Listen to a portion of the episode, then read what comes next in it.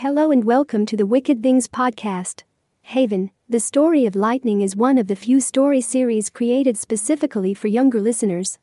This is a fast paced story full of magic, conspiracy, fantasy, talking animals, and exploration of a primeval world that awaits the listener. We hope you enjoy. Lightning awoke to the gentle pleads of his friends. Come on, Lightning, you gotta wake up, Slick and Slicker begged. He noticed Striper kneeling nearby as his vision pushed back the haze of the spiritual world. Where's Keeper? Has he returned yet? he asked. Slick pointed to Keeper, still deep in his meditation. Is he okay? Lightning stretched to get the blood flow moving through his tingling limbs. He said he'd be here shortly. He said he had something important he had to do first. Slicker forced a hug on Lightning, whether or not he wanted it. Easy, Lightning smiled, accepting of the weasel's friendly embrace. You found me and brought me back. I don't think I could ever thank you enough. Slicker clung tightly to Lightning's neck. We need to talk about the herd and the council, Lightning announced as he looked to Striper. You mean about Tremere and the council's field coup? she asked. Lightning nodded, yes, in response to her query. An unannounced presence from beyond the cave entrance startled the friends. The intruder in the swamp coughed and gagged in the dense fog. The sound of a loud crash sparked their curiosity, and the group moved to investigate. Slick and Slicker reached the mouth of the cave first. Striper joined them, and shortly thereafter, the now full grown unicorn, Lightning. Look! Slick pointed toward a figure moving around clumsily in the fog. The fog parted under Lightning's guidance and will to reveal a human. The being was a man, clad in a sand colored shirt and trousers. He held the sketchbook and pencils, which tumbled from his grasp to the ground, along with other art supplies. The man spoke, but his language was unknown to the friends. He stopped at the side of the unicorn. His eyes grew wide and full of wonder. With his mouth agape, he shuffled towards Lightning with a toddler's curiosity. The man continued to babble incoherently. Striper looked to Lightning in growing concern. I'd all but forgotten. When we investigated the shoreline, we stumbled across a camp full of these giants. Men. They're called men, Lightning corrected. What do they want? Slick asked, as the man was almost at arm's reach. I don't know, Lightning shrugged. Maybe I can help. Keeper stepped beyond the mouth of the cave. How? Lightning seemed puzzled. Keeper chuckled at his pupil, and his eyes closed. All things are possible with intention and magic. The swamp's fog glowed, and then quickly flowed into the man's mouth and nose. The man choked and gagged. What's happening? Lightning and its allies happily nodded as they could now understand the words spoken by the human. Striper stepped forward and spoke first. Human, why are you here? Fear gripped the man's face, as he had never heard an animal speak before. I can understand you, the man yelled in excitement. Say something else, please. This is incredible, the man begged. Striper shook her head and stormed to his feet. She pointed at him and demanded, Why are you here? The man continued to stare at the talking animals, but said nothing. Lightning approached the man as his curiosity extended itself into his intent. His horn glowed brilliant gold and a shimmering halo appeared around the man's head. It showed Lightning the men at the man's camp, going about their way peacefully, exploring the island there. The man's attention was focused on a rare flower he was drawing in his sketchbook. He could feel the peace in this man's heart. Something pulled the man's attention to a commotion in front of a massive corral of powerful stallions. Outside of the pen stood his Uncle Shadow with his wolf soldier close by. Shadow and Charger, the leader of the Lipizzan stallions, spoke to one another, but this man could not speak or understand the language of the animals. Lightning's frustration grew as he could not understand why Shadow went to the man's camp. The man watched from afar as the rest of the men surrounded Shadow and his troops. Charger and Shadow nodded in agreement as a mutually beneficial accord was reached. The men rushed in to contain the animals. Shadow turned to face the man, and his horn flashed its sickly green, showering the area in its glow. The men each feel nauseous and fall to the ground, vomiting, and worse. Shadow noticed the artist and focused on him. The man felt compelled to flee for his life as Shadow set his troops upon him.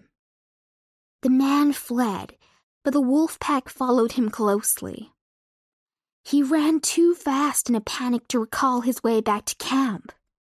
After a long period of being chased, he found himself deep in the swamp. He still unconsciously carried his art supplies clenched tightly in his hands. The man came out of some enchantment driving him to get away from his people. He staggered around in the swamp until he spotted a clearing next to the mouth of Keeper's Cave. He approached but did not notice the vines along the swamp floor and tripped, spilling his supplies, resulting in a loud crash. We should never have come to this cursed place, he yelled in the language of man. It was then he spotted the group emerging from the cave. Lightning blinked, and the golden glow receded, along with the halo around the man's head. Are you the spear tip of a greater invasion? Striper demanded. The world in the man's vision was spinning.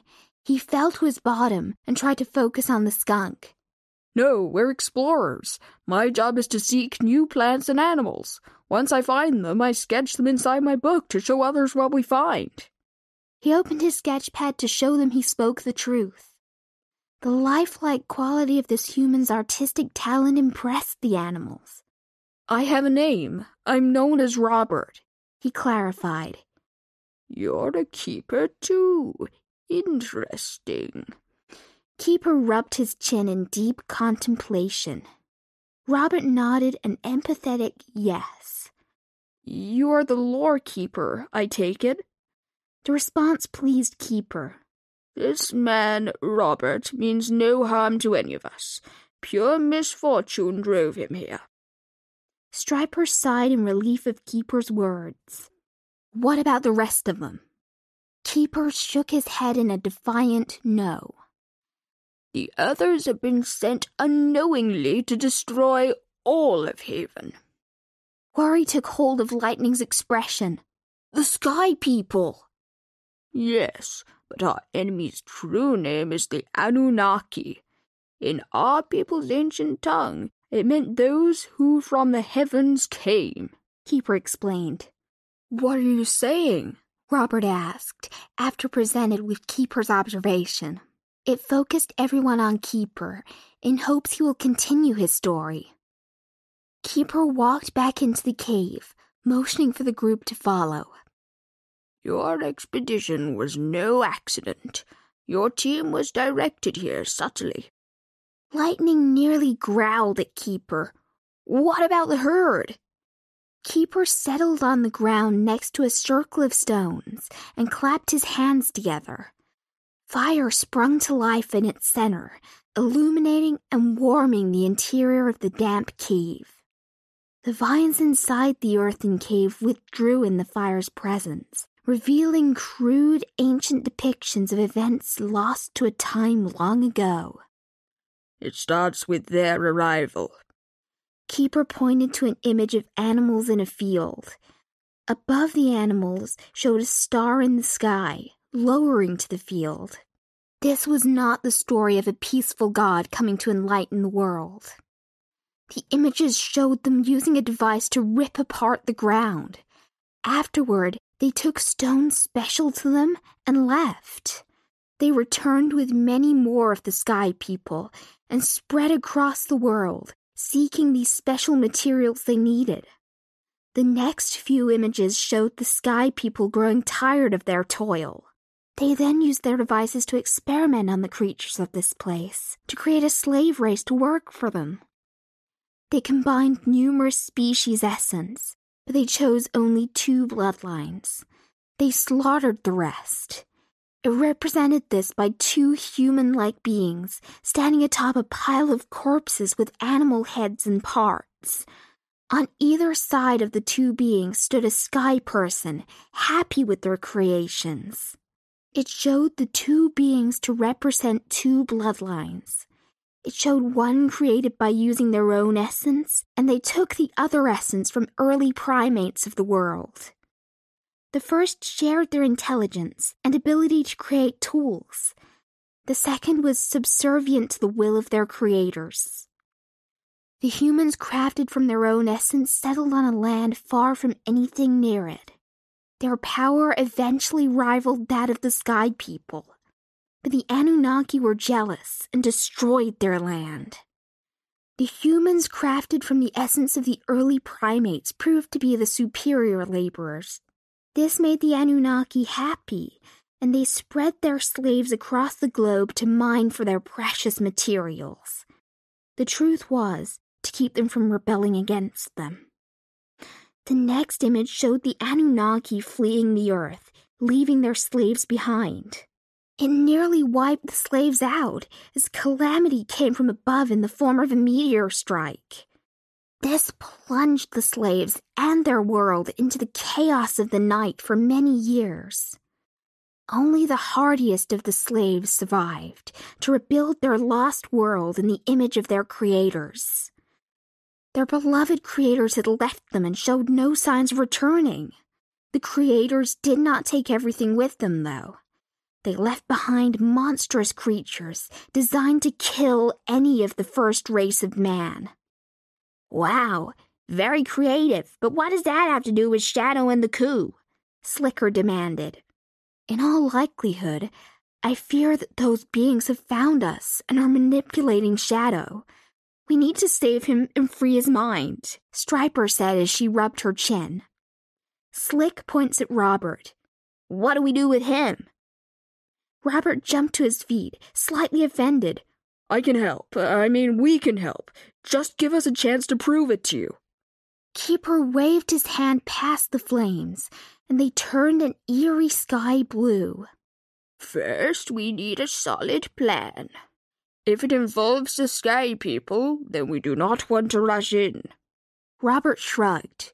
You should be careful, as those stallions are unquestioningly loyal. They're trained fighters and know how to kill. Lightning sighed. I'll get Shadow's attention by openly challenging him for Alpha, with Keeper at my side. That should give Slick and Slicker an opening to set the herd free without being spotted. Striper stretched near the fireside, warming her body. That will allow me to find Thunder and Rain. Keeper was pleased with Lightning's initiative and emotional growth. He was seeing firsthand how much his pupil had grown over such a short time. Sounds good. Robert smiled and examined his newfound allies. His attention stopped on the twins, as just beyond them he saw the shiny antenna toppers. Where did you get those? he asked the weasels. Slick and Slicker seemed a little put off by the question. We found them on top of your little shiny trees. They're good fun. They roll easily. They're easy to find. Robert planted his face between his palms. More important than all that is that they're part of our tools. They help us communicate with one another from far away. Robert picked up the spears. With these, I can call our leaders and get them to demand the humans to leave the island and return to the ship waiting on the other side of those storms. They'll have to listen to the orders of the Admiral. Robert smiled joyfully, in knowing he will help make a difference here. Robert paused in his celebration and lowered his head. What's wrong? The plan sounds perfect, Striper added. He looked to his sketchbook, but there is still so much to discover here. Keeper made his way to Robert's side. You would have to give up on your people to join us here, but you would forever be alone among the animals here. Robert understood what this would mean. Either way, we must stop this coup and free the unicorns. The group agreed, each fully understanding what they needed to do. Each of the allies set off across the swamp to bring an end to the villainy that had occurred. Wasn't that terrific? I can hardly wait for the next episode. This is the Wicked Things podcast signing off. Until next time, goodbye.